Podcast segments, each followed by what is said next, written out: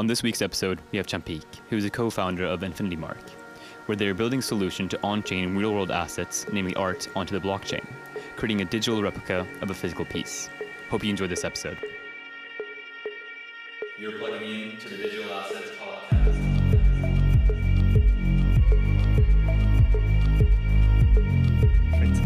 Uh, yeah, so let's uh, start off this podcast here. Uh, welcome back to the Stockholm School Economics, Shafik, and also welcome back to DAS, the Digital Asset Society here. Uh, last time we met you, it, you had a lunch lecture actually in connection with our the first uh, NFT expedition in in Stockholm here at Fotografiska that we co-arranged.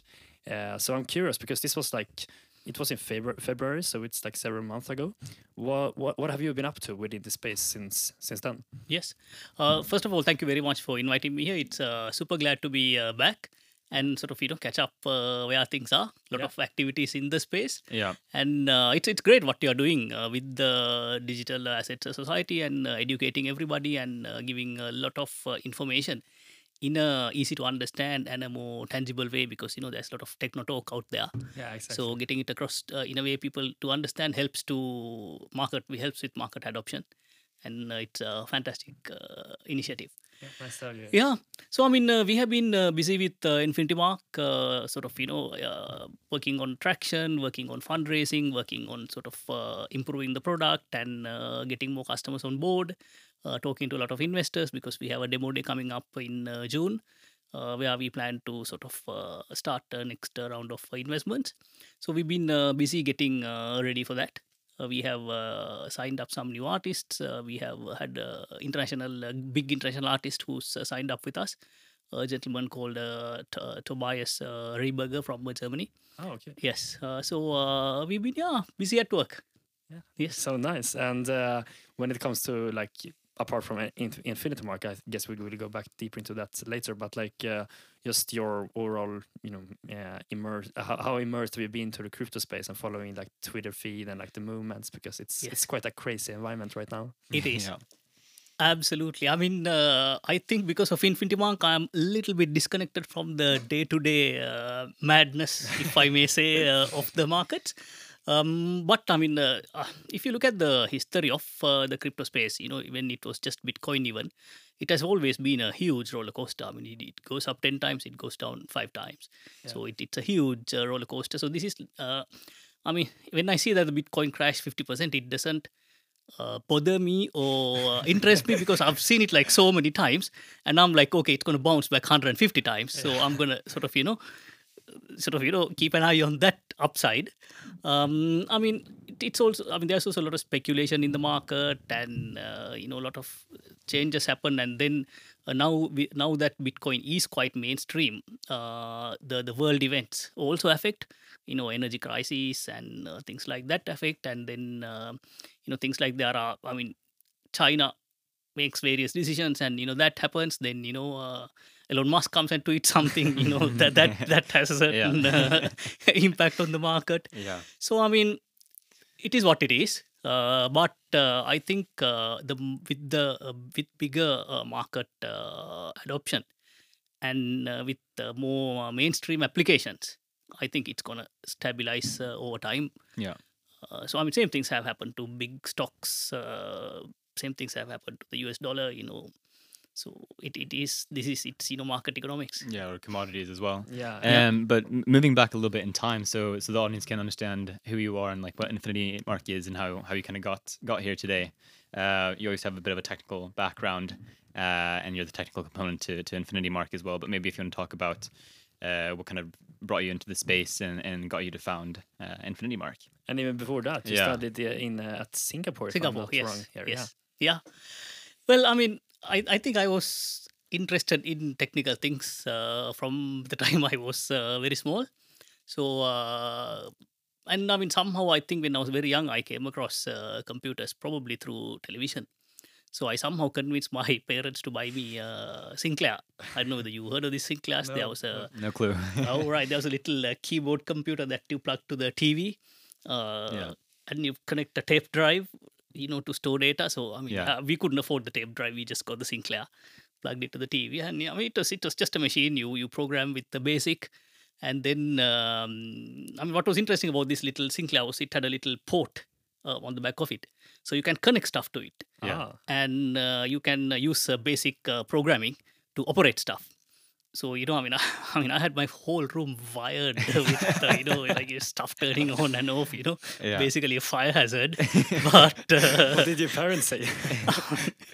they were like, you know, as long as you don't set the house on fire and electrocute yourself, like uh, my father will always come and say, one of these days you're going to electrocute yourself. so, uh, uh, yeah, so I had always a, a huge interest in technology and things technical. Um, so back in the day, uh, where I uh, so I got into software development, you know, wrote various bits of software, and then there's a group of us at school. We you know we were trying to develop games and all sorts of stuff. And um, by about 15, I got my first opportunity to actually uh, build a little uh, commercial software. So uh, I sold that software when I was around 15, made a bit of money, Yeah. bought a bigger computer. Reinvest dir- directly. I've 100% re- borrowed some more money from my parents, you know, bought a, a bigger computer. And I mean, so it just uh, stayed with uh, computer software and hardware and all these things. Uh, then, um, then I wanted to study uh, computers. You know, after after yeah, what we call A levels at uh, school. Mhm. Uh, so I joined the Singapore Informatics, where I learned systems analysis and design. Uh, but I kept working from the time I was 15. I kept doing, you know, doing little what uh, whatever the little sort of uh, odd uh, software development work. I had a lot Mm. of interest in building things. And then there was this university professor uh, who sort of, you know, gave me a little job to do some website. So I actually developed the website for the very first newspaper website for a Sri Lankan newspaper Mm. back in uh, 97, I think. What was it called? It was called the Sunday Times. Okay. Yes, that website still, uh, not the same website, but the newspaper is still uh, online. around, yeah. They still operate it, but the very first uh, newspaper, the very first time we, we put it online. Uh, then I was involved in, uh, around the same time, I was involved in um, uh, doing a bit of consulting for the very first internet company in Sri Lanka who brought internet to Sri Lanka. And um, since then, uh, I have been uh, heavily involved in uh, internet technology. Then, uh, while I was in Singapore Inf- Informatics, uh, I got opportunity to develop some more telecommunication related applications. And during that process, I was headhunted by a company to take this project a little bit forward. Uh, so uh, then we ended up uh, introducing voice over IP technology into Sri Lanka, and then we with this company we did voice over IP pro- projects in about 20 countries. Then I developed a sort of a proprietary system to manage telecoms fraud. Uh, we uh, we never patented it, but we applied it in number of countries together with uh, Telenor in uh, Norway, and uh, yeah, we did that in about uh, we did the fraud management application in about three or four countries, four countries, and then overall we worked in about 20 odd countries doing uh, telecoms projects. So uh, during that time, I was introduced in distributed computing uh, because I thought it's a very uh, interesting area where you know you you uh, offload uh, computing power into big networks and uh, and uh, get a lot of work done. And uh, funnily enough, when I was in, investigating this, I came across a project called the SETI. I don't know whether you heard of it. No, actually not. Yes, uh, SETI is called the Search for Extraterrestrial Intelligence. So uh, this was a network uh, of distributed computers built by an organization called SETI organization. They had a massive uh, radio telescope array somewhere in the US. I can't remember where now. And uh, what they did was they developed a software that runs on uh, any computer that will take a chunk of that radio telescope data and will analyze it for extraterrestrial signals. So you run this software on your computer, and then the the the, the system will give you a chunk of data to process, Mhm. and it will your computer will do the work and send it back, saying you know whether there was something useful in that chunk of data you got. So this is quite cool, Ah, right? yeah. And I I can't remember, I don't know whether they still exist. I think they ran out of funding at some point and they came very close to shutting down. I, I really don't know what happened after that. So then uh, through that, somewhere around um, 2014, I came across uh, Bitcoin Yeah, yeah. because obviously Bitcoin has a sort of a similar uh, concept of proof of work. Mhm. So through this, I came across Bitcoin, and uh, I mean, I, the whole thing fascinated me. The whole idea behind it. I read the white paper. I have sort of I had a good idea about it. But then when I started looking for Bitcoin, all I found was uh, Silk Road Yeah.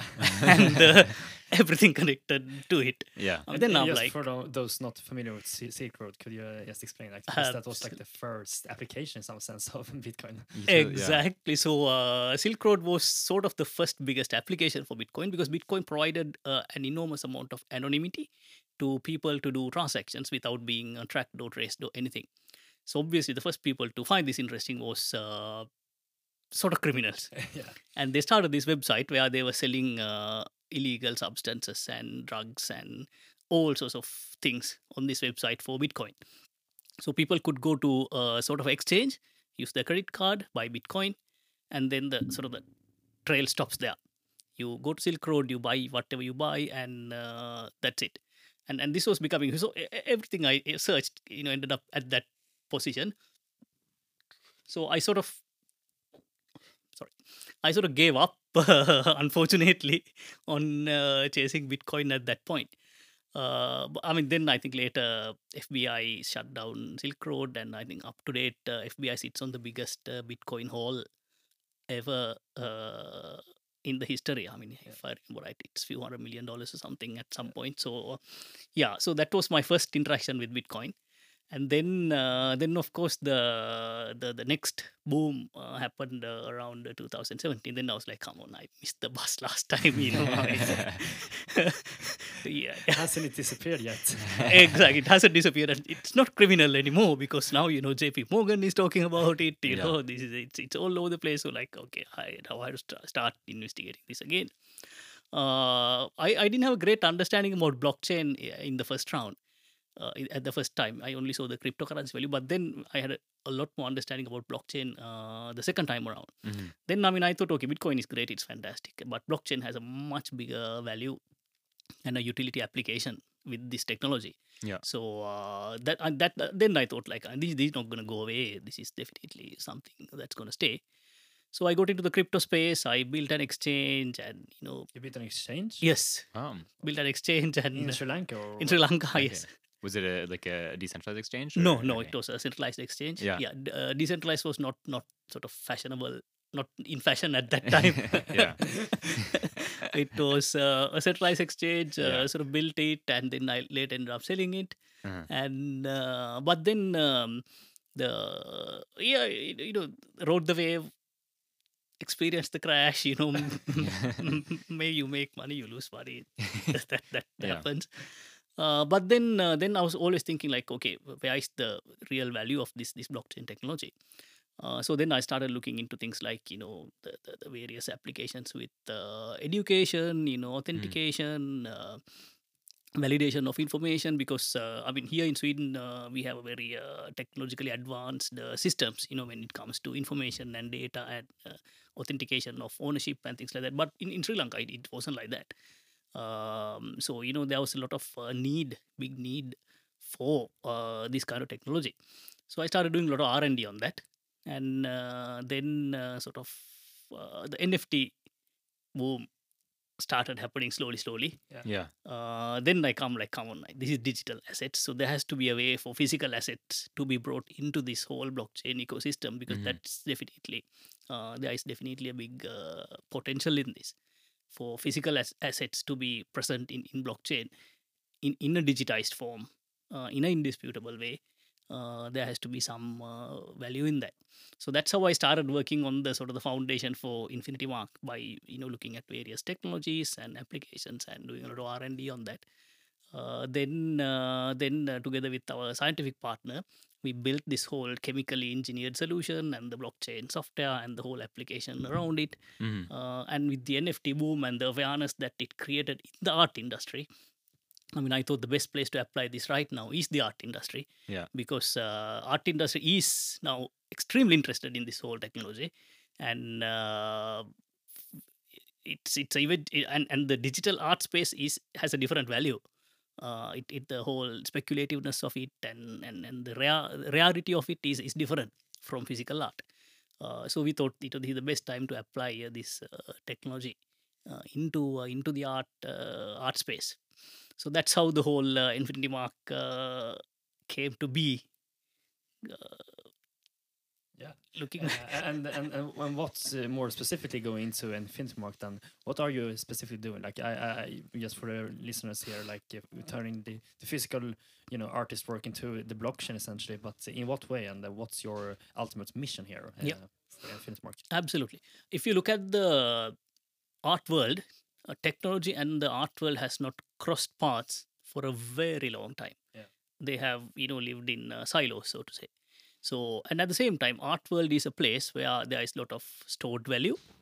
At the same time, there's a lot of um, forgeries and misattributions, and so a lot of people have uh, lost money in the art space because of you know because of lack of technology, so to say Yeah. yeah. lack of uh, authenticity, lack of ownership, and uh, lack of attribution, and things like that. So, what we are trying to do is to build technology to change that, so that you know, end of the day, the artist gets a lifetime recognition and beyond. The collector gets to retain and appreciate the value of the asset they have, uh, because you know, I mean, nobody wants to buy, spend you know any amount of money to buy something that's going to have no value one day. So yeah, you you want at least it to have the same value uh, going forward. Yeah. Uh, so that's what we are trying to uh, bring in to the art world. Uh, so the first technology we have built is is uh, indis- indisputable way of connecting uh, uh, objects such as art to blockchain using a chemically engineered uh, solution. So there is a permanent and indisputable connection between the object and the blockchain record that Mhm. very clearly says this is what it says it is. So that is where Nfinitymark is at the moment. How is this uh, solution applied to to either the painting or the sculpture or what it now might be? Yeah, no, it's a it's a sort of a chemical uh, application. Yeah. So you just uh, apply it to the artwork. So is it like a spray or? yes, it's like yeah. a paint. Yeah, Okay. exactly. Yes. and then that then gives some type of binary signal that can then be used to on-chain the the asset. Exactly. It has a it, it carries a serial number. Yeah. That uh, that serial number is used to rec- uh, reference it to the blockchain. Okay. And so then when you want to transact this art piece, you just go onto the secondhand market of say OpenSea or whatever it might Yes. be, and You can retrieve the record of uh, certificate of authenticity. fascinating. Yes. Oh, that's fascinating. And and what blockchain are you using? We are using Ethereum at the moment. Uh, yeah. Okay. Yeah, that's very interesting, and uh, and uh, because and I also interested um, for if you look go back to the NFT expedition at Fotografiska, we had Kirsten there, which is the, the co-founder also, right? Yes. Uh, how are you like uh, dividing your because you're I, I guess you're the more tech savvy in, in the space, and how are you dividing your roles, and how is it to work with someone who is more in for from from that space and like yes. and your synergies? Exactly. So, I mean, one of the first things uh, we realized at the very beginning of uh, this process was that we need an art specialist who understands the art world, who knows uh, who knows the art world, and who uh, understands the, the pain points, and and uh, who has the sort of the respect and the connections Yeah. to the art world. So, this was a key uh, uh, role in in the company, and uh, we were so I uh, Antler uh, headhunted and found me and asked me to join their program uh, last year. So then uh, during uh, that process, I asked Antler, you know, can you help me find an art specialist who can come on board so that I can take this project uh, forward?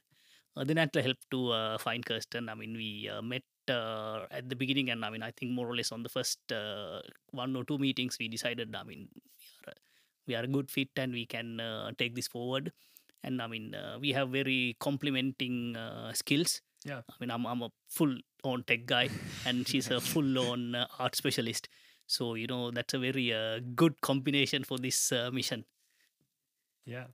Uh, okay, let's dig into crypto a little bit here. Uh, I love to ask this question because I, we always get new definition and perspectives, uh, and because you can define this in so many ways. Yeah. Uh, but let's start with uh, your definitions of all these kind of key terms within this space. So first of all, what is really a blockchain, and how would you define a cryptocurrency? Uh, and also to this, would you rather use the term crypto assets? And if not, how would you describe the difference? Difference, yes. Blockchain is the infrastructure that applications are built on. It's um it's a little bit like your rail network. It's a little bit like our rail network. You know, on, on the rail network we can run any type of trains. We can run fast trains, to- slow trains, cargo trains, you know, you name it. So blockchain is a little bit like that, and it is a infrastructure layer, and uh, it is distributed. It is uh, immutable. That means uh, it, it once you record something on the blockchain by design, you cannot change it.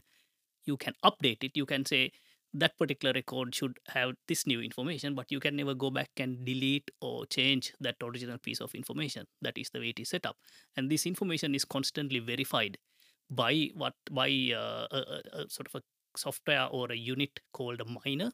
So the miner will constantly verify this information, saying that okay, this particular block of information is accurate. Uh, and cryptocurrency is a application that built, but that is built on this blockchain because of its immutable nature. It's great for a something like cryptocurrency because things cannot be changed. You know, I I, I make a transaction to you, it will be there and accurate forever. Yeah. And then you know because it, that there will never be a situation where both you and I have the Bitcoin that I sent you. Yeah, the double spending problem. Exactly. So uh, because of this, uh, Bitcoin was built on on blockchain, and I mean, to me, uh, the, the the whole concept of Bitcoin. I mean, if we go back to Bitcoin, ra- you know, take a step back and look at the original cryptocurrency. I mean, it, it's it's a combination of um, I think uh, financial genius, financial genius. You know, I mean, you you know a lot about economy and finance uh, than me. I mean, you can see how economic parameters are built into into Bitcoin. Yeah. And it has an enormous amount of activism. You know, it, it you talk about freedom, borderless. You know, all these uh, activism is in that.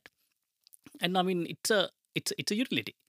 You know, it, it it's it's the first time I think uh, a tech a piece of technology that truly liberated the internet.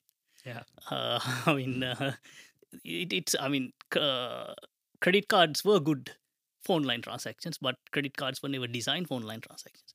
So you know, Mm. Bitcoin was built for online uh, commerce, but of course now it has evolved into something a lot more than that. Uh, than a, now it has become a store of value Yeah. than a sort of a transactional uh, currency, but that's what uh, it has become.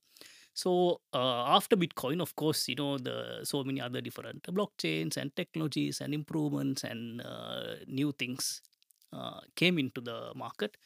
Uh, I mean, if you look at two different uh, sides of it, uh, one is we have blockchains like Bitcoin blockchain, which are basically um cryptocurrencies. They are currency, they are transactional. You use it for transfer of value. Like uh, Bitcoin, Litecoin, like that. Then you have uh, utility type of blockchains, such as uh, Ethereum. So that uh, has store and transfer of value. At the same time, it's like a giant uh, computer. You can run uh, applications on it. You can run software on it. You know, which are called uh, smart contracts. And the smart contracts can uh, autonomously do uh, many different activities. You know, I mean, ev- even even simple things like uh, like uh, payroll you know you have a smart contract that reads your uh, fingerprint reader when you come to office. There can be a smart contract that will simply calculate how many times you came to office and uh, pay out your salary directly to you without you know anybody inter- intervening. Uh, so things like that can be built on these uh, uh, utility type of uh, blockchains. Um, i mean yeah your question about crypto assets Yeah. um, I mean, cryptocurrencies are assets, just like you know any other assets. Yeah. So yeah, But I, I, I guess what I am was, you know, uh, leaning towards was, was more like it's been. Um, I think for for people on board in the space, it can sometimes cryptocurrencies could be misleading, not because they are not crypto assets, which they are, of course, but more than that you think that all these fifteen thousand cryptocurrencies, so to say, are competing for being money, Mm. while essentially it's, in my opinion, only Bitcoin that is competing to be money, Yeah. while the others are more like companies trying to achieve a certain mission or Yeah. certain utility. exactly. 100%. I mean, a lot of them are utility coins, like you very rightly said. So you buy it to uh, redeem or access some service developed by a company. Yeah. Yeah. Uh, many coins are like that. And I mean, li- like you said, I mean, thousands of like that have come, and I think probably 99% have simply failed uh, to you know do anything, uh, anything. Um, it so I mean that, that that is sort of the unfortunate part about cryptocurrency, mean because of the whole ease of uh, technology. Yeah. Uh, there was a sort of uncontrolled uh, boom, probably when uh, not. Although it was not as big as the dot com boom, Mhm. um, it, it was something like that, and yeah, there was a huge uh, sort of gold rush, and a lot of people to just just cashed out, and yeah. So considering how easy it is to to both like create and build and gain like some kind of mass adoption within the space, what what within this very wide Web three space or kind of like crypto today do you find interesting? Um, Yep. And and what maybe do you not find interesting? Yeah. I mean, what I find interesting is the application of the technology because, you know, regardless of the whole speculative nature of different people trying to do different things with different uh, ideas and currencies or assets or whatever, the technology is amazing. I mean, you, they, they have been built by thousands of people who know a lot of things about a lot of things. so, so, and, and I mean, uh, the, the, the applications of that technology is what excites me personally. So you know, I mean, the Bitcoin crashes. I'm like, you know, it crashes all the time. It goes up all the time. So, but the whole blockchain tech, you know, you, you whatever you build on it, uh, that can have much more long term value. That can have much more impactful value, and uh, that that is where the real value is. That's that's what uh, sort of excites me. So, so uh, building upon that, you're not uh, apart from I, I guess you're most immersed into in Nfinitymark, but apart from that, are you looking to any specific like projects, or are you staying away away from that and more just checking the overall market uh, movements? Yeah, I mean, I keep an eye on market movements. I sort of dabble in uh, some of the tech because I do uh, out of personal interest. I do a lot of R and D stuff. So I've been looking at trading bots and how sort of AI plays a part in trading bots and uh, things like that. It, it, Mm. It's just interesting from a R and D point of view. Uh, but I try to stay away from the speculative uh, aspect of it. Uh, I mean, if you have time and if you are at it all the time, then there are probably you know opportunities. But yeah, then you have to be like hundred percent focused on that and uh, you know do that. Coming from the the other side as well, do you how much do you look at the traditional artwork and kind of are doing like R and D on the the marketplaces there and how those work? Um, and i- is that something that you're looking into a lot, or how do you guys kind of balance that out? Oh, sorry, I didn't uh, quite understand. Uh, So like obviously you're looking in depth on how, how to kind of bring Nfinitymark into like a, a Web three ecosystem. yes, But how much are you guys looking at the traditional art world Yes. world and the marketplaces there? Yeah, absolutely. I mean, traditional art world and the marketplaces is a very important part of our product proposition. Mhm. Uh, so we try to look at the online marketplaces. We try to look at uh, art fairs and uh, galleries and how business is done today, and and find out where the sort of the pain points and the weak points are. You know, we we, we study the the cases like, for example, the Knoedler gallery scenario. Uh, what happened? We try to study those cases to see to understand, you know, where these weak points are, weak positions are, so that you know we can um, adopt and uh, improve our product to avoid that kind of scenarios uh, down the road. So yeah, we um, uh, I mean I think we spent quite a bit of time uh, studying the market, studying the trends, and uh, keeping an eye on uh, on what goes on. Um and I mean it's a it's it's a, it's a the, the traditional art market has not changed much for a very Mm. long time. Uh, I think the biggest change that happened between you know the original cave art and today is the online marketplace. Yeah. So other than that, I don't think much has happened in that space. So that is where the opportunity is uh, with Web three and with the blockchain and with NFTs and with technology to you know give a huge boost to this uh, space. Yeah. I guess also that that's essentially something that you're pinpointing right now. That there is. Uh, do you agree with the view that there is a shift from you know in the in the in the real origin of like of a blo- of the blockchain technology of Bitcoin?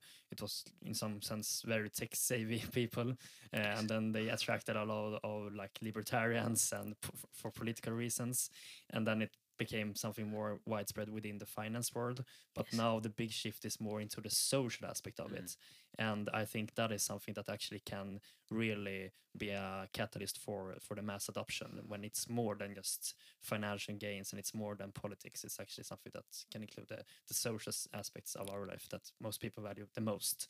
Uh, what about that view? And then do you agree with that? Absolutely. I mean, in in my view, uh, mm, I think Bitcoin has also, in a way, become a little bit unreachable uh, to to everybody, so to say. Yeah. Because you know, Bitcoin mining is extremely energy consuming uh, affair, and I mean, a lot of people think you have to buy one Bitcoin to get into the space. So you know, one Bitcoin is I think today thirty thousand dollars or somewhere Yeah. there. So so that's also a huge psych, huge barrier. I mean, like who's going to spend thirty thousand dollars buying one Bitcoin? So so that's also something that you know okay you can buy a fraction of a fraction of fraction as well. So you know it doesn't have to be that. So so because of the the per bitcoin price and because of the high energy consumption in mining i think bitcoin has mm, gone away from its original uh, sort of uh, sort of freedom coin uh, concept. Uh, it has become i mean it's becoming i mean people are talking about using bitcoin as a reserve currency in some countries you know like el salvador tried doing it. They are Yeah. They're buying a lot of bitcoin and i mean if you look at the top 10 uh, top fortune 500 companies all of them have uh, bitcoin uh, as an asset in their balance sheet. And i think tesla one year showed crazy profits by just buying a pile of bitcoin and selling it and suddenly tesla p&l you know you made money but not from cars but trading bitcoin. So uh, Yeah, and uh, I guess a follow up question there would be you're the first kind of Web two builder that we've had on the podcast, uh, and so an interesting question would be how has how have you kind of seen the the industry within like Web two and building on, on that versus now going into Web three if you want to call it that and, and building here and kind of what are the differences yes. between those two worlds?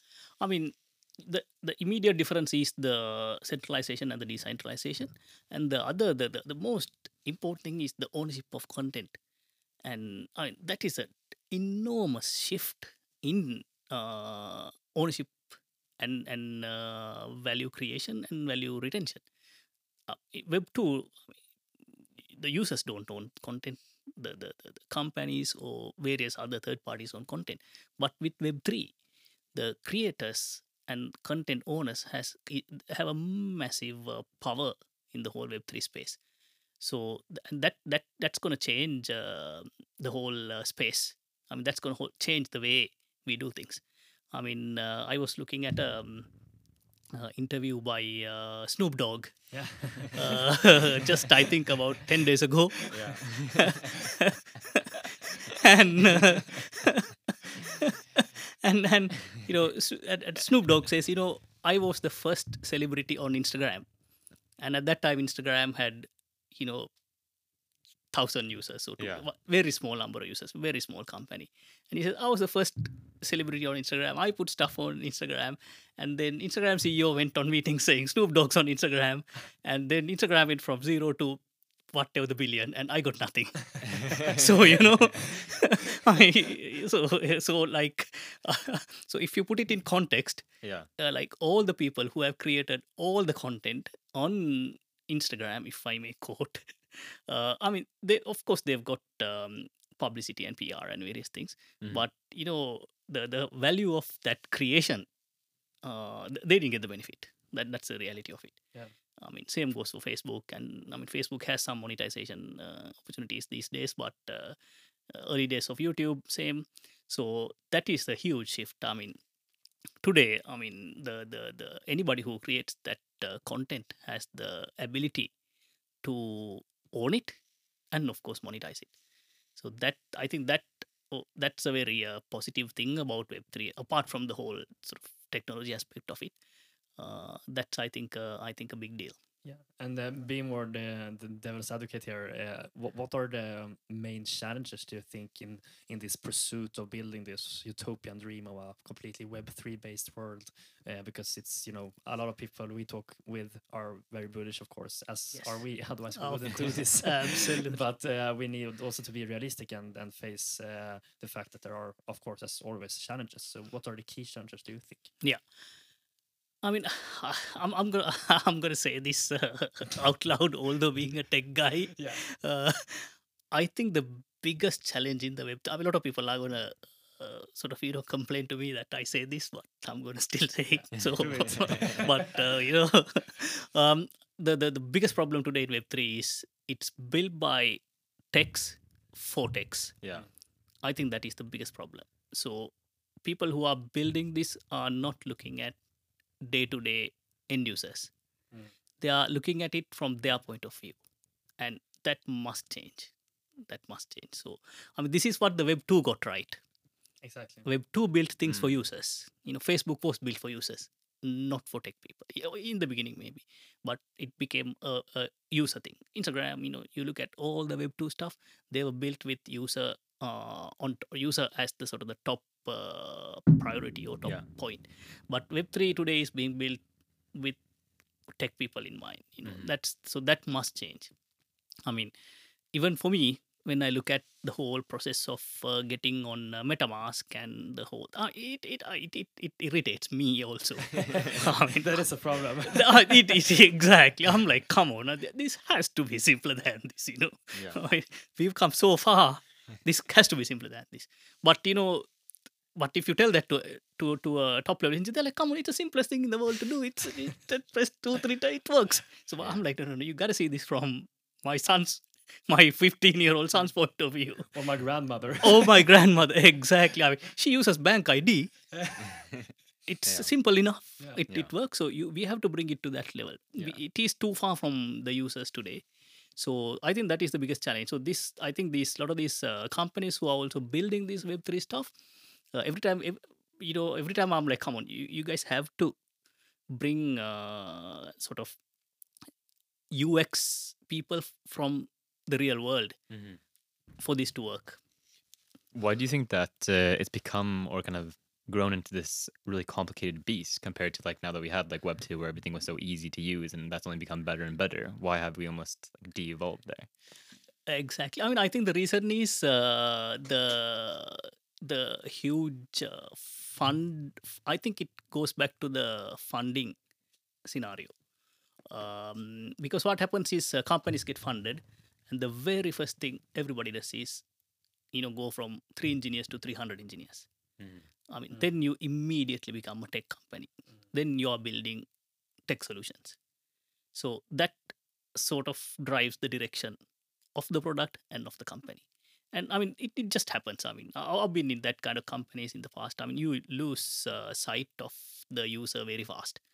It works for you, it works for the 250 other people around you, and it works for all your friends. Everybody says good things about it. So you don't And I think that it's the best innovation ever. ever, mean, and everybody tells you that because everybody is like you, Reinforcing.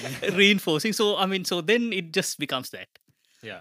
so this has to change i mean uh, so th- th- this is what i think is the biggest uh, problem at the moment and i think this is what this is the change that has to happen for this to go mainstream uh, i mean otherwise it's just uh, some of these things are just uh, too technical uh, i mean it's to, to kind of bridge it into Nfinitymark and obviously working with like, the traditional art market, a lot of those people aren't tax savvy, uh, I would assume.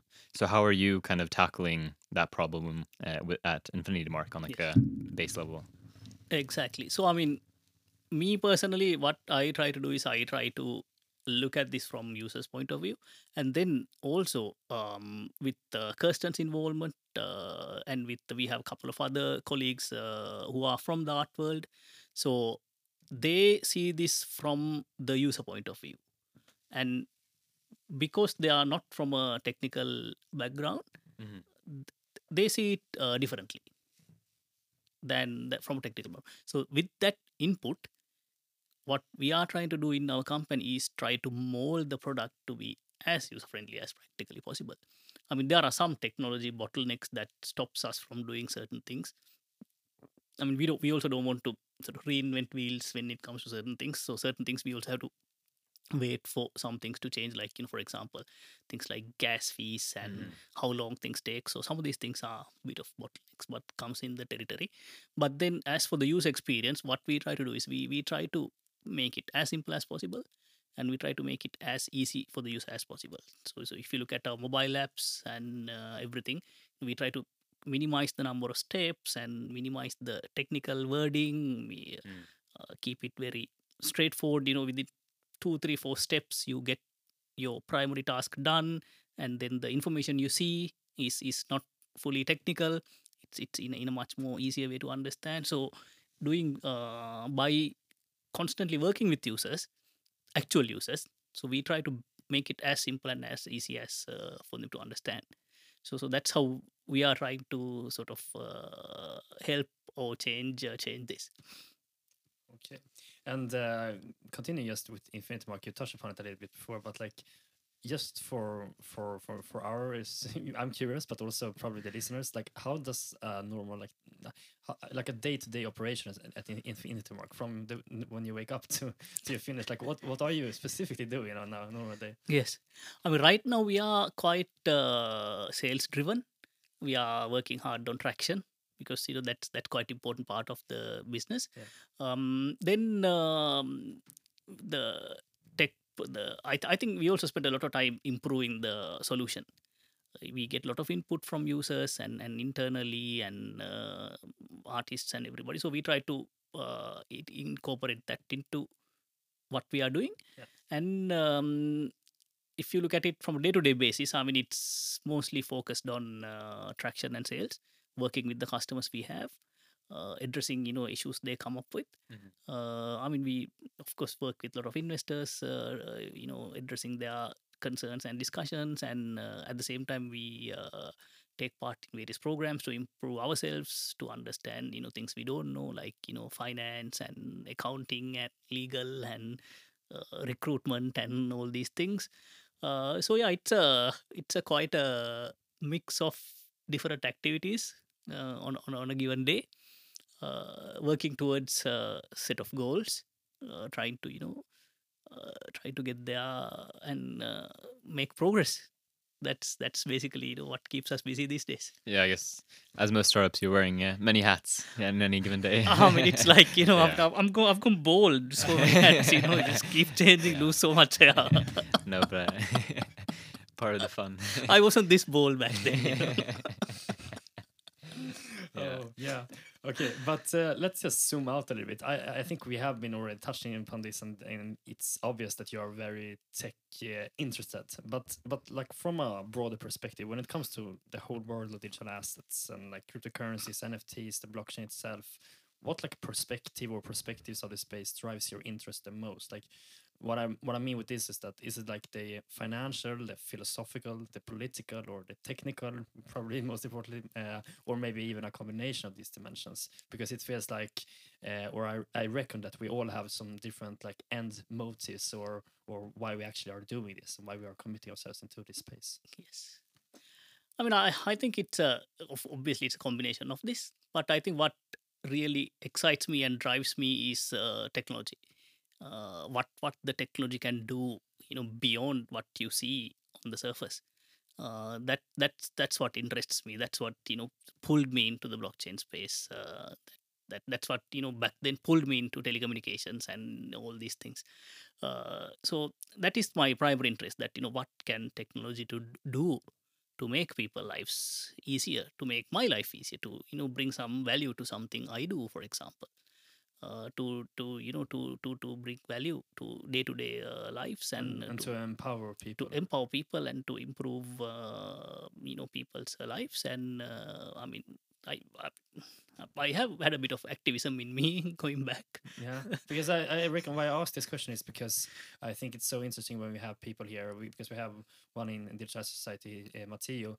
Uh, uh, background in Colombia and uh, and also the US, which is is when you think about it not so advanced in in all the uh, perspectives, but but it's al- always fun to have someone with a with a more uh, like global perspective when it comes to the space because as you said in the beginning if you are from sweden and you have BankID you have swish and all these aspects then it's like it could be very hard to find the real purpose of all this. Why does it really matter?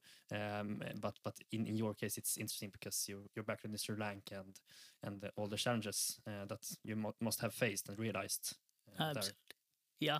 And i mean i've, I've worked in uh, 20 odd countries and most of most of them were either around the poverty line, probably even below. I mean, I Mm. worked in places like uh, Afghanistan, Kenya, Ghana, Nigeria, Yemen, uh, Egypt, Jordan, various places. So, so a lot of these countries, you know, because of their economic situations and uh, because of uh, bad systems, you know, corrupt leaders, you know, bad practices due to various reasons, uh, uh, people have been deprived of opportunities. You know, the, the, the countries have lost wealth and uh, the the it has not a lot of these things that you know we take uh, for granted.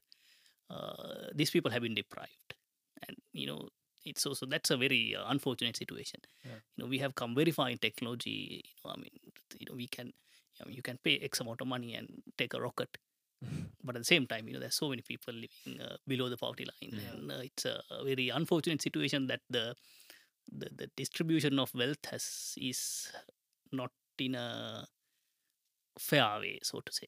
Yeah. and uh, technology has an amazing uh, part to play and part technology has played a big part in creating that disparity. So at the same time i think technology also has a massive role to play to bridge that. So so so that is also something that uh, interests me. And um, so i mean during my free time in my activist role. Yeah. so I, I try to help out in uh, that kind of projects and uh, you know do what i can. Uh, you know especially like you know what's happening in sri lanka at the moment it it, yeah, it you know it, it, it's personal. Yeah. so so we see you know people we know people you know some of our extended families they they see they, they are facing those problems.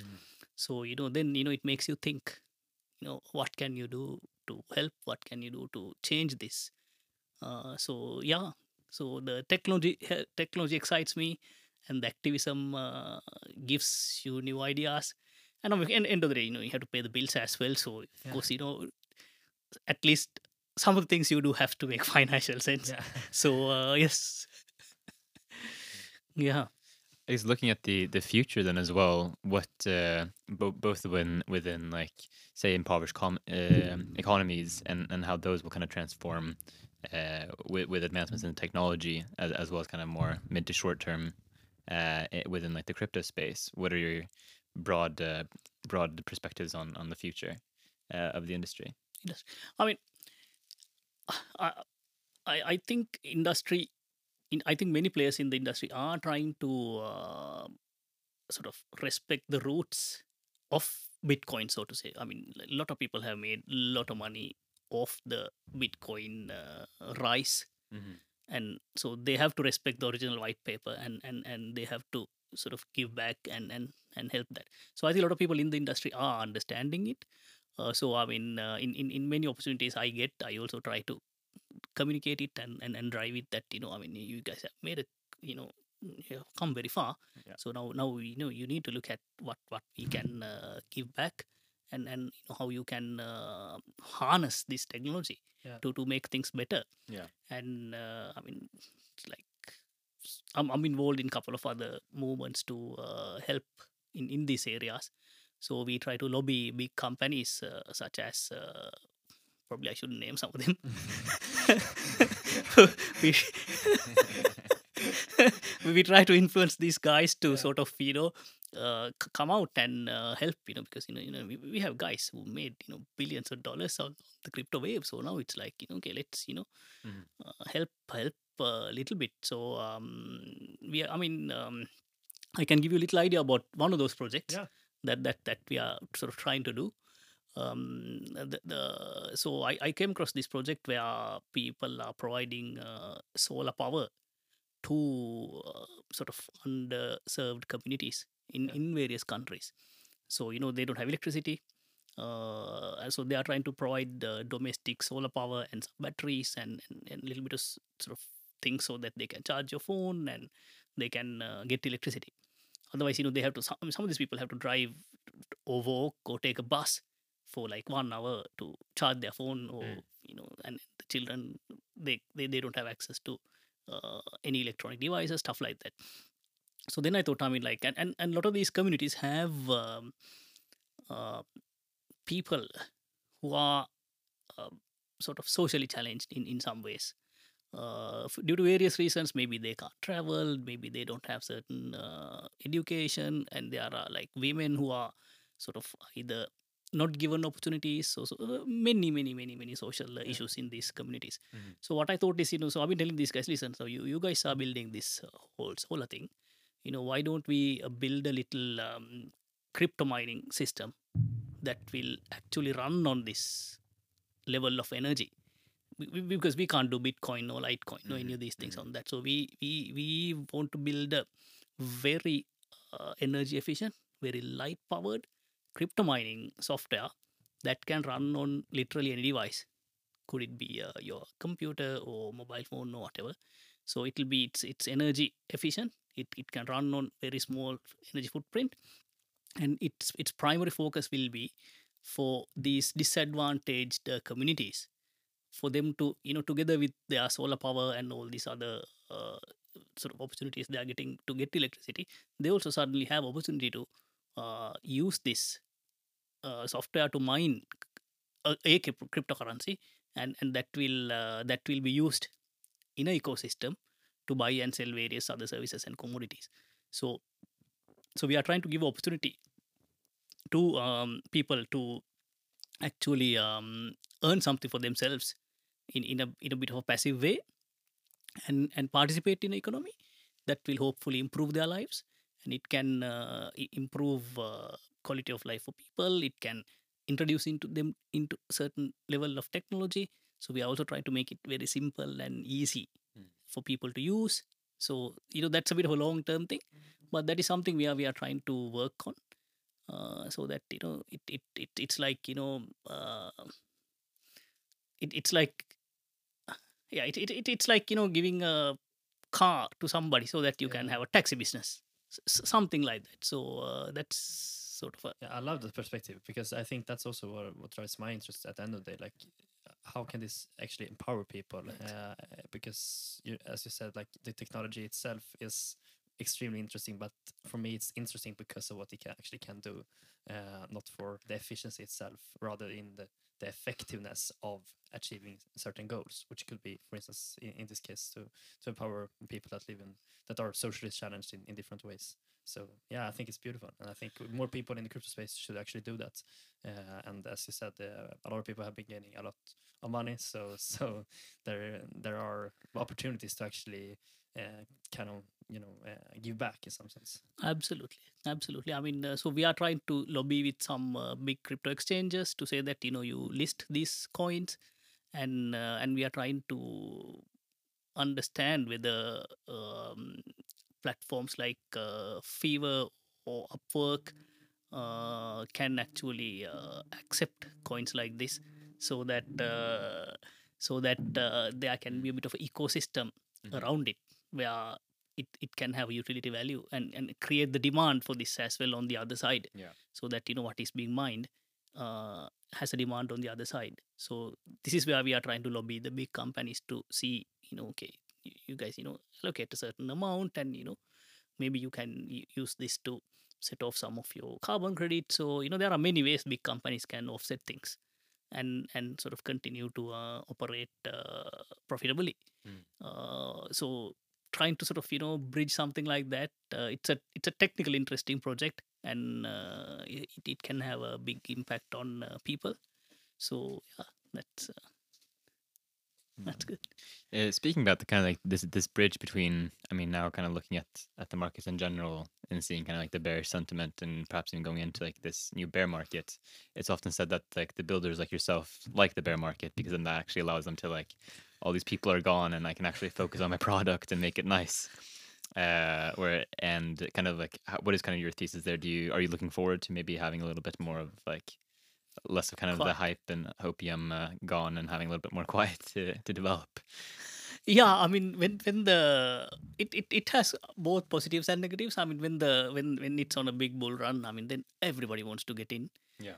And uh, i mean it's a good time to attract investors because uh, uh, you know in, in then like all the investors like okay we have to get in on this we have to get in on this so uh, but but this is a good time to build this is a good time to consolidate and also this is a good time to focus on uh, technology Yeah. so you know then you you sort of you know you this is what i mean at even in, when I do investor meetings, like the first thing I try to communicate is we are not in the speculative space. hmm You know, we don't do speculative stuff. We use the technology. So, so this is a good time to focus on that. So because you know, like our company, for example, this crash uh, has zero impact.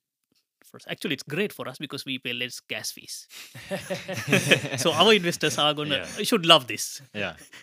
because you know the, the, the, the when the market goes down 50% our gas fees goes down probably 60 70% Yeah. so it's great for us so um i shouldn't probably say that but it, it is what it is it, it- Yeah. that's the reality of it for our specific company Mhm. but the, but the utility value and the value it brings to the users does not change with the change in the in, in the market so so that's so that highlights to investors that okay there is something uh, bigger or better or different than the speculative space in this technology because a lot of investors are also not uh, technologically savvy Mhm, mhm. so you know i mean for them the, the the blockchain and the crypto and nft it's all one so they see this all as like one space yeah. so this is a good time to sort of you know separate these layers so that they see okay this fluctuation or volatility does not affect the fundamentals so so it's a, so this is a good time to sort of uh, put that get that message across yeah.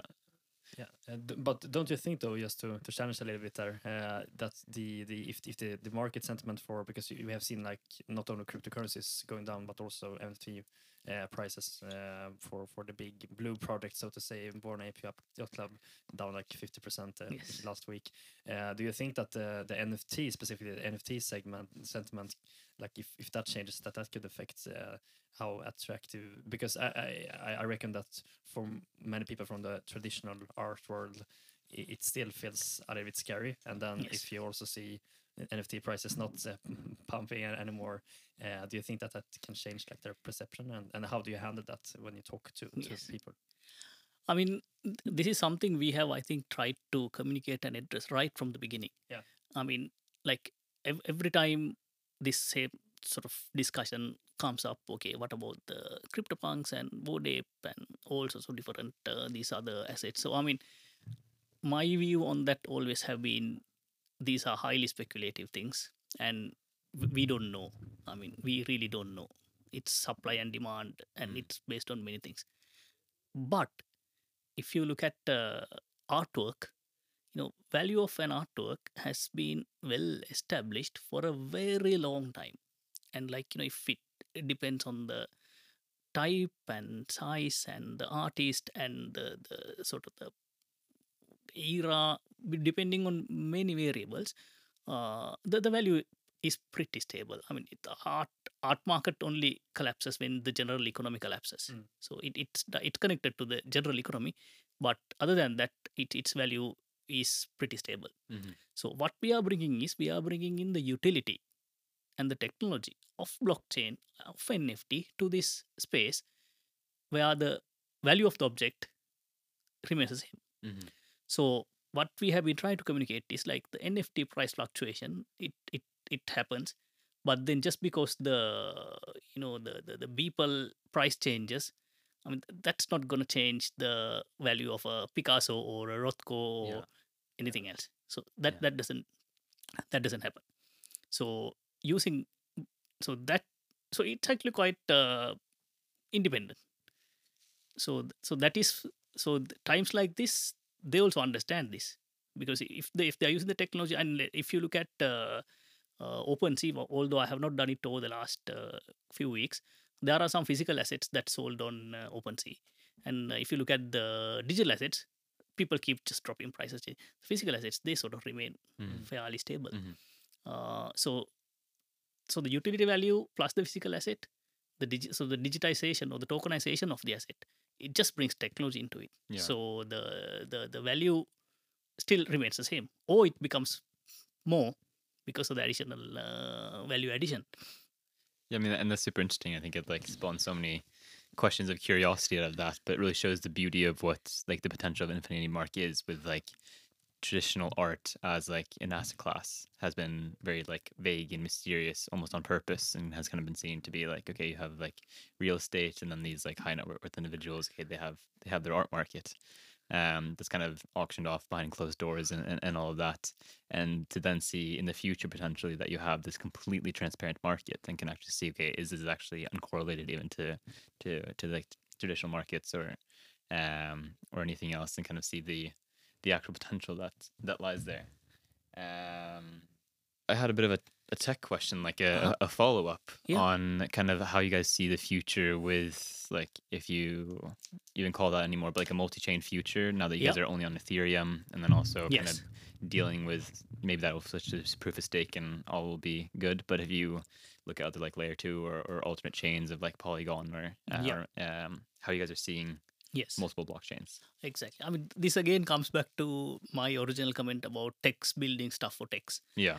This works for techs. Yeah. Like, you know, this works for techs. The whole cross chain, every it works for techs. Yeah. But then we have had situation in our company where sort of, you know, without me hands on being involved, try to do cross chain transactions and we have lost money and lost Mm. transactions and Yeah. lost NFTs. so it doesn't work for re- regular users. So this has to become absolutely um, transparent and smooth for end users. So cross chain is a must. It's like I mean it, it's same as you know if you have US dollars you can very easily convert it to Swedish crowns or vice versa whatever. Yeah. So so it is a must, and uh, interoperability between metaverses is a must. Uh, but these things have to happen in a transparent way Yeah. and a user friendly smooth way. Yeah. Right now it is not. And I guess a, a good follow up question, and like you being the perfect person to ask, how do you kind of describe the problem and potential of like multi chain, a multi chain future to someone who doesn't understand blockchain technology or is like very new to it? Yes. Like, how did you kind of dumb it down to some extent? I think the easiest way to we- is, is to see that is as sort of compare it to currencies. You know, you you you, you travel to um, India, you have Indian rupees. You travel to Dubai, you have uh, dirhams. You know, you go to America, you have US dollars, and you you don't think twice about that. You know, you go to the ATM, you take money.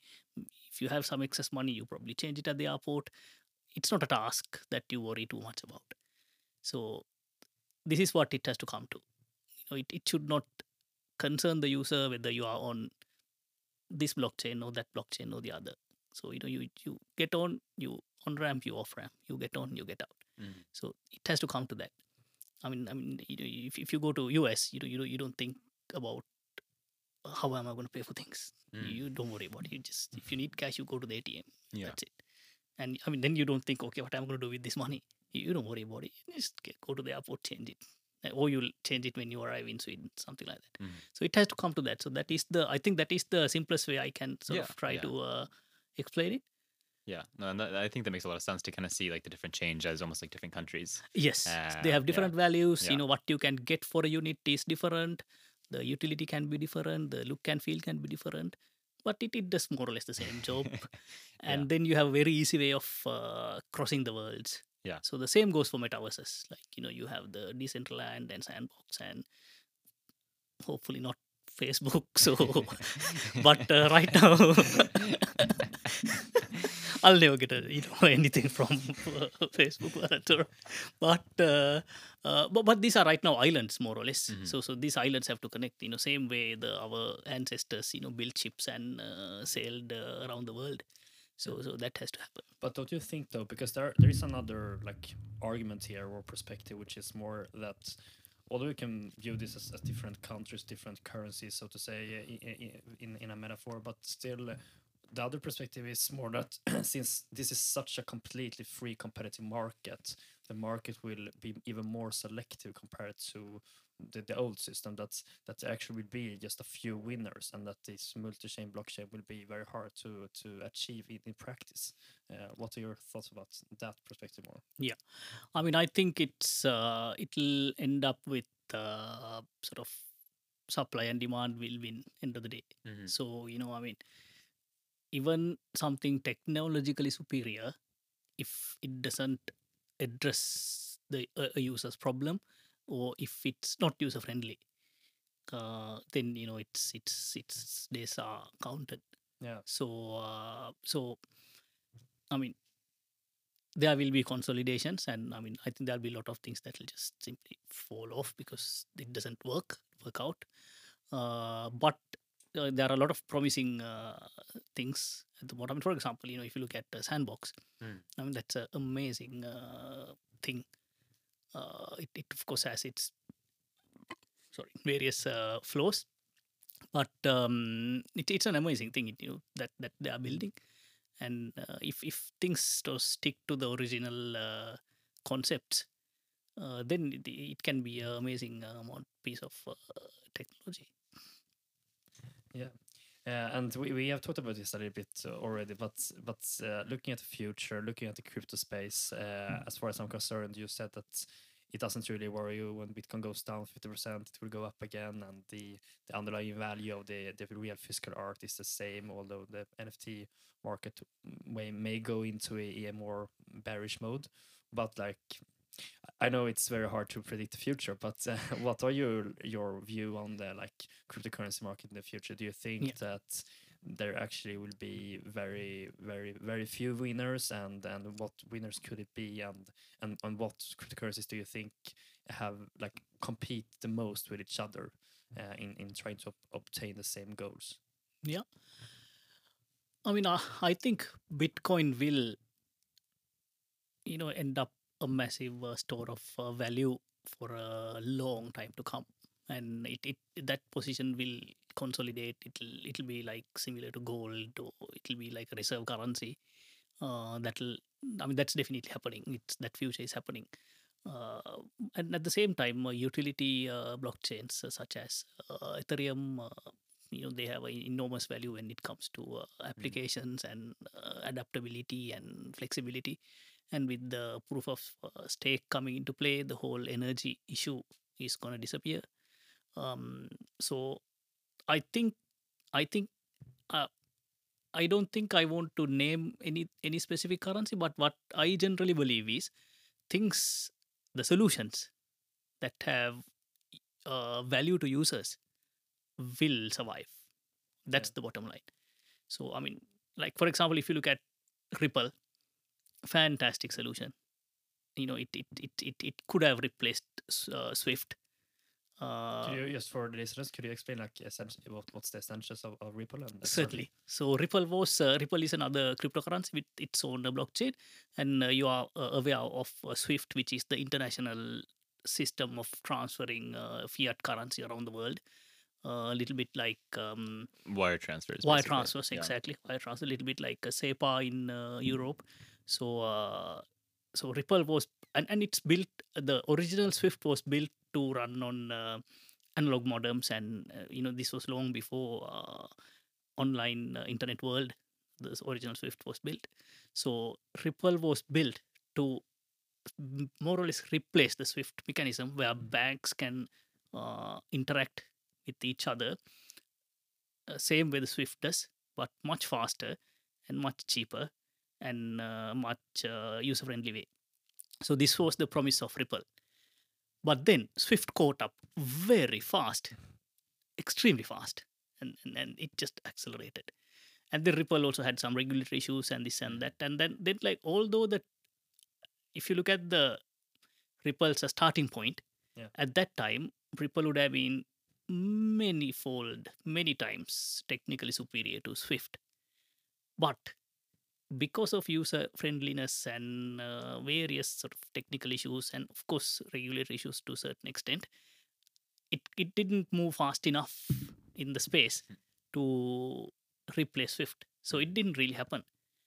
Uh, so so that's a sort of example of superior technology. Uh, you know, really not delivering Mm. value to the user. End of the day, end of the day, if if it actually delivered value to the users, that's the banking system. uh, It would have it would have been adopted easily. But it is one of the reasons, and um, they are still working on it. They are still obviously pivoting, changing, doing things. But then, uh, I mean, Swift being the um, sort of the giant uh, behemoth it is, it, it moved fast Yeah. and it it it uh, it uh, adopted fast, Yeah. Yeah. And uh, that's what happened. Yeah, and I guess you can still argue it's uh, it's for the greater good as well to kind of have that that competitive competitive marketplace really. Absolutely. I mean, that also clearly explains. You very rightly said, consumer wins. Mm-hmm.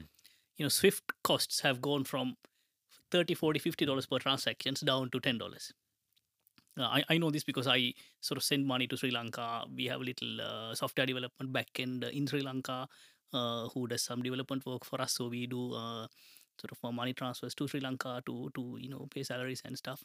So so these costs, these bank to bank costs have come down drastically thanks to these alternative technologies. So the consumer won. Yeah. So that's Yeah. a good thing. Yeah. Definitely. Uh, and I think uh, just moving into to our purpose with, with with the digital asset society is to increase the literacy connected to digital assets among students at SSC and in Sweden at the end of the day. Uh, so uh, just for for those like that kind of group, students or young people wants to learn more about cryptocurrencies, NFTs, Web three, and the whole space in general. Uh, first of all, what do you think, or do you, do you, what have you learned that this could be valuable uh, for for listeners, but also what are the most common mistakes uh, people make when they're trying to grasp like the fundamentals of Bitcoin, for instance, or, or Ethereum, or just blockchain in general? Yeah, I, I think the first first thing I would suggest is to look beyond the speculative value of things. You know, I mean, it, because if you look at if you search or if you look at Binance or anything, I mean, you'll see thousands of different currencies. Yeah. But then at the same time, if you look at your uh, stock market uh, trading board, it's the same thing. Hundreds of companies that you have no clue what they do. but somehow we have built a system where we filter out how to invest in the stock market. Mhm. So so you gotta put that mentality into the crypto spaces. Of course, there's a lot of stuff, but then you have to look at it from the value it has created, from its track record and things like that. Uh, if if you're looking at it from investment point of view, then I what I would suggest is to you look look at beyond the speculative value. You know, see what if if you're thinking of uh, let's say investing in a alternative cryptocurrency, you know, see what they're trying to do. You know, I mean, if if if they have a sustainable, practical business model, uh, you know, maybe it's something worthwhile looking at. Uh, and I mean, the the other other other problem.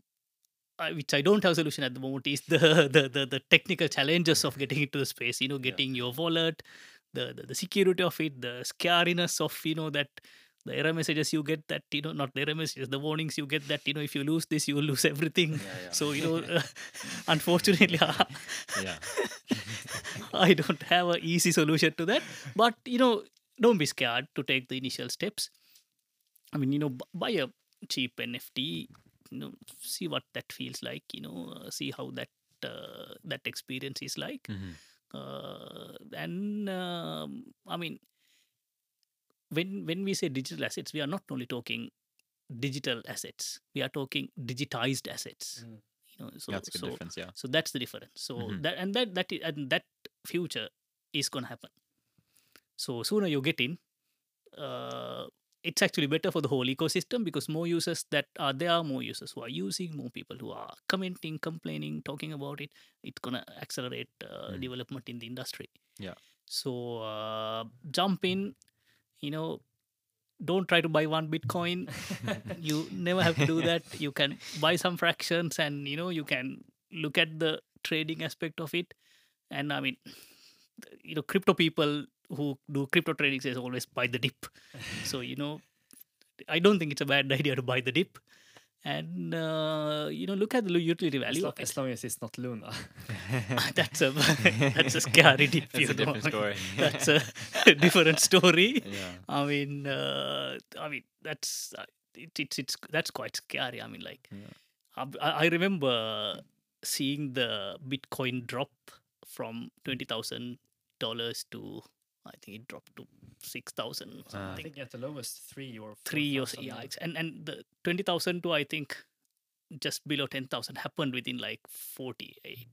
It happened so fast. Yeah. And uh, I I remember looking at that and I was like, oh, this hurts, you know, Yeah, like it's yeah. like Yeah, but I mean, a, a great life lesson as well, and like humbles you to kind of see and, and manage risk uh, as well. I can imagine. I think speaking from personal experiences, a lot of like um, I had no like exposure to Terra, but still like being being really part of that and like actually being in the industry um, in depth and like following the markets when something like that happens and understanding that. I mean, the project was very like well backed and like so many people who who are very um, respected in the industry had a lot of exposure to it, and, and kind of just goes to show that um, you have to understand the risks that you're taking, and, and I think a lot of people didn't understand that, and kind of led, which led to the like disaster that it was maybe.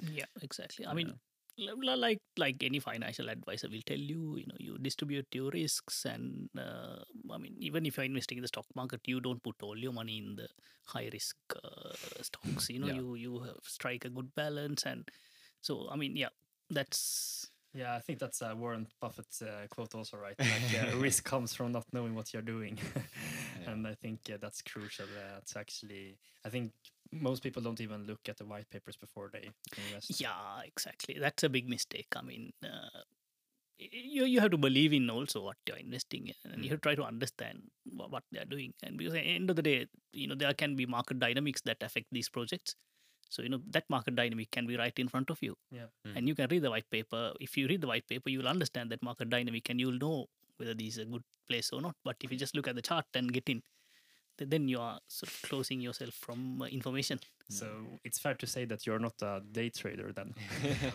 no i have i have i have a couple of bots doing that for me so uh, you have empl- Outsourced. employed, employed staff. I am- yeah, no, but uh, yeah. A uh, a good follow up question though to to Victor's previous question is kind of from someone going from zero to one within within industries, like having having no or very little previous knowledge. Where would you kind of tell them to start, and, and like what would you tell them to to start looking at and, and do? yeah i think uh, i mean i think first is to do some do a bit of reading uh, there's a lot of good material online even if you go to like big exchange websites you know binance or ftx or coinbase they have a lot of good trading material Mhm. there are a lot of good uh, youtube videos then at the same time there are a lot of youtube videos that says get rich fast Yeah. don't click on them Yeah. so uh, saying, yeah but there are good uh, so i think uh, first it's good to understand uh, some of the basics some of the background some of the reasons for some of the way some things work you know like for example why can a transaction take a, certain time? Uh, why does markets react in certain ways? And it's good to understand. So my first uh, suggestion will be uh, do a bit of reading. Uh, look at some uh, sort of credible uh, youtube videos so that you know you, you have your basics right and i mean ask some uh, questions you know i mean this is i mean i ask questions from uh, you know different people all the time because you know I, I don't understand everything. So you know so ask questions you know there's nothing you know, don't, don't be shy to ask questions from anyone and uh, it helps to create knowledge. So uh, yeah i think uh, getting uh, educated uh, is, is, is the most important thing. And there's enormous amount of uh, resources out there. Mhm. So um, Yeah. yeah and if you have time read the bitcoin uh, satoshi uh, nakamoto white paper. It'll uh, give you a little bit of inspiration of you know for for the whole activism aspect of it uh, so, as well. It's not 100% technical so uh, that's also a nice uh, reading Nice start. nice start yes yeah. Uh, okay. Nice. Yeah. Before we really wrap this up here, uh, I just wanted to ask. Also, I'm curious. Uh, how does your what are the future plans for your for your life and for Nfinitymark and then like where do you see yourself from like ten or twenty years from now? These hard, big picture questions. I mean that that entirely depends on how fast Elon Musk builds the rocket. You know, the, the one that goes to Mars.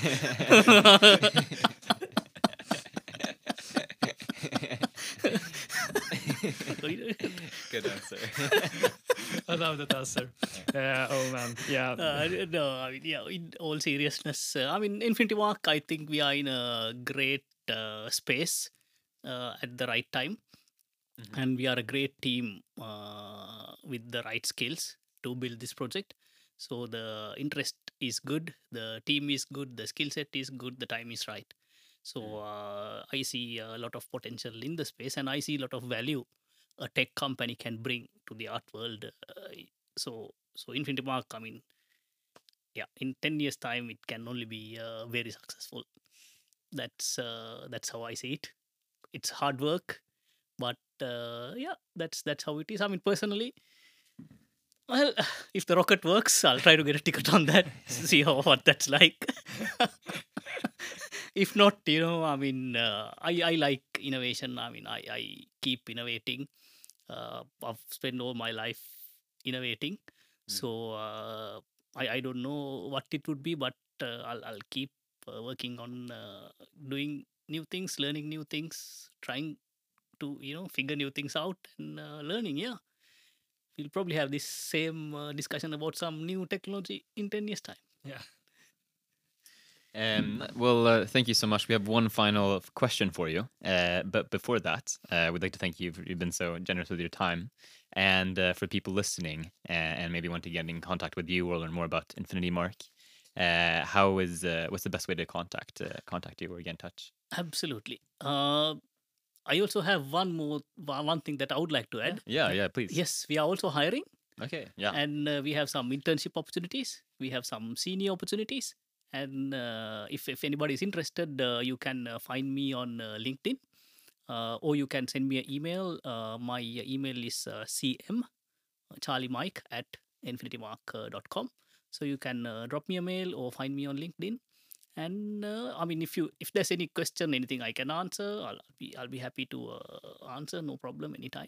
Hmm. And uh, thank you so much for the invite. It's uh, good to be back, and uh, I I love uh, talking about uh, tech stuff, and this is a great opportunity for me also to express myself. Yeah. So No, uh, thank you so much. So fun Yeah. talking with you. and uh, what you're what you're doing, increasing awareness uh, about this uh, in, in in in the space is uh, is, uh, is is amazing and you are bringing in a lot of uh, valuable input from uh, a lot of uh, interesting and uh, great uh, participants so super job and uh, please give it up Ah, Thank you. so much.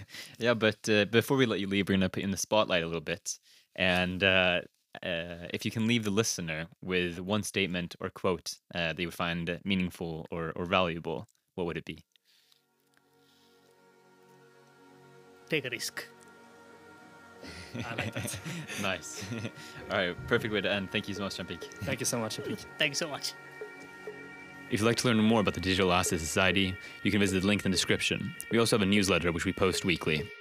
Disclosure Some Digital Asset Society members are invested in certain coins, tokens, or NFTs which may have been spoken about in today's episode. This statement is intended to disclose any conflict of interest and should not be misconstrued as a recommendation to purchase any coin, token, or NFT. This content is for informational purposes only, and you should not make any investment decisions based solely on it.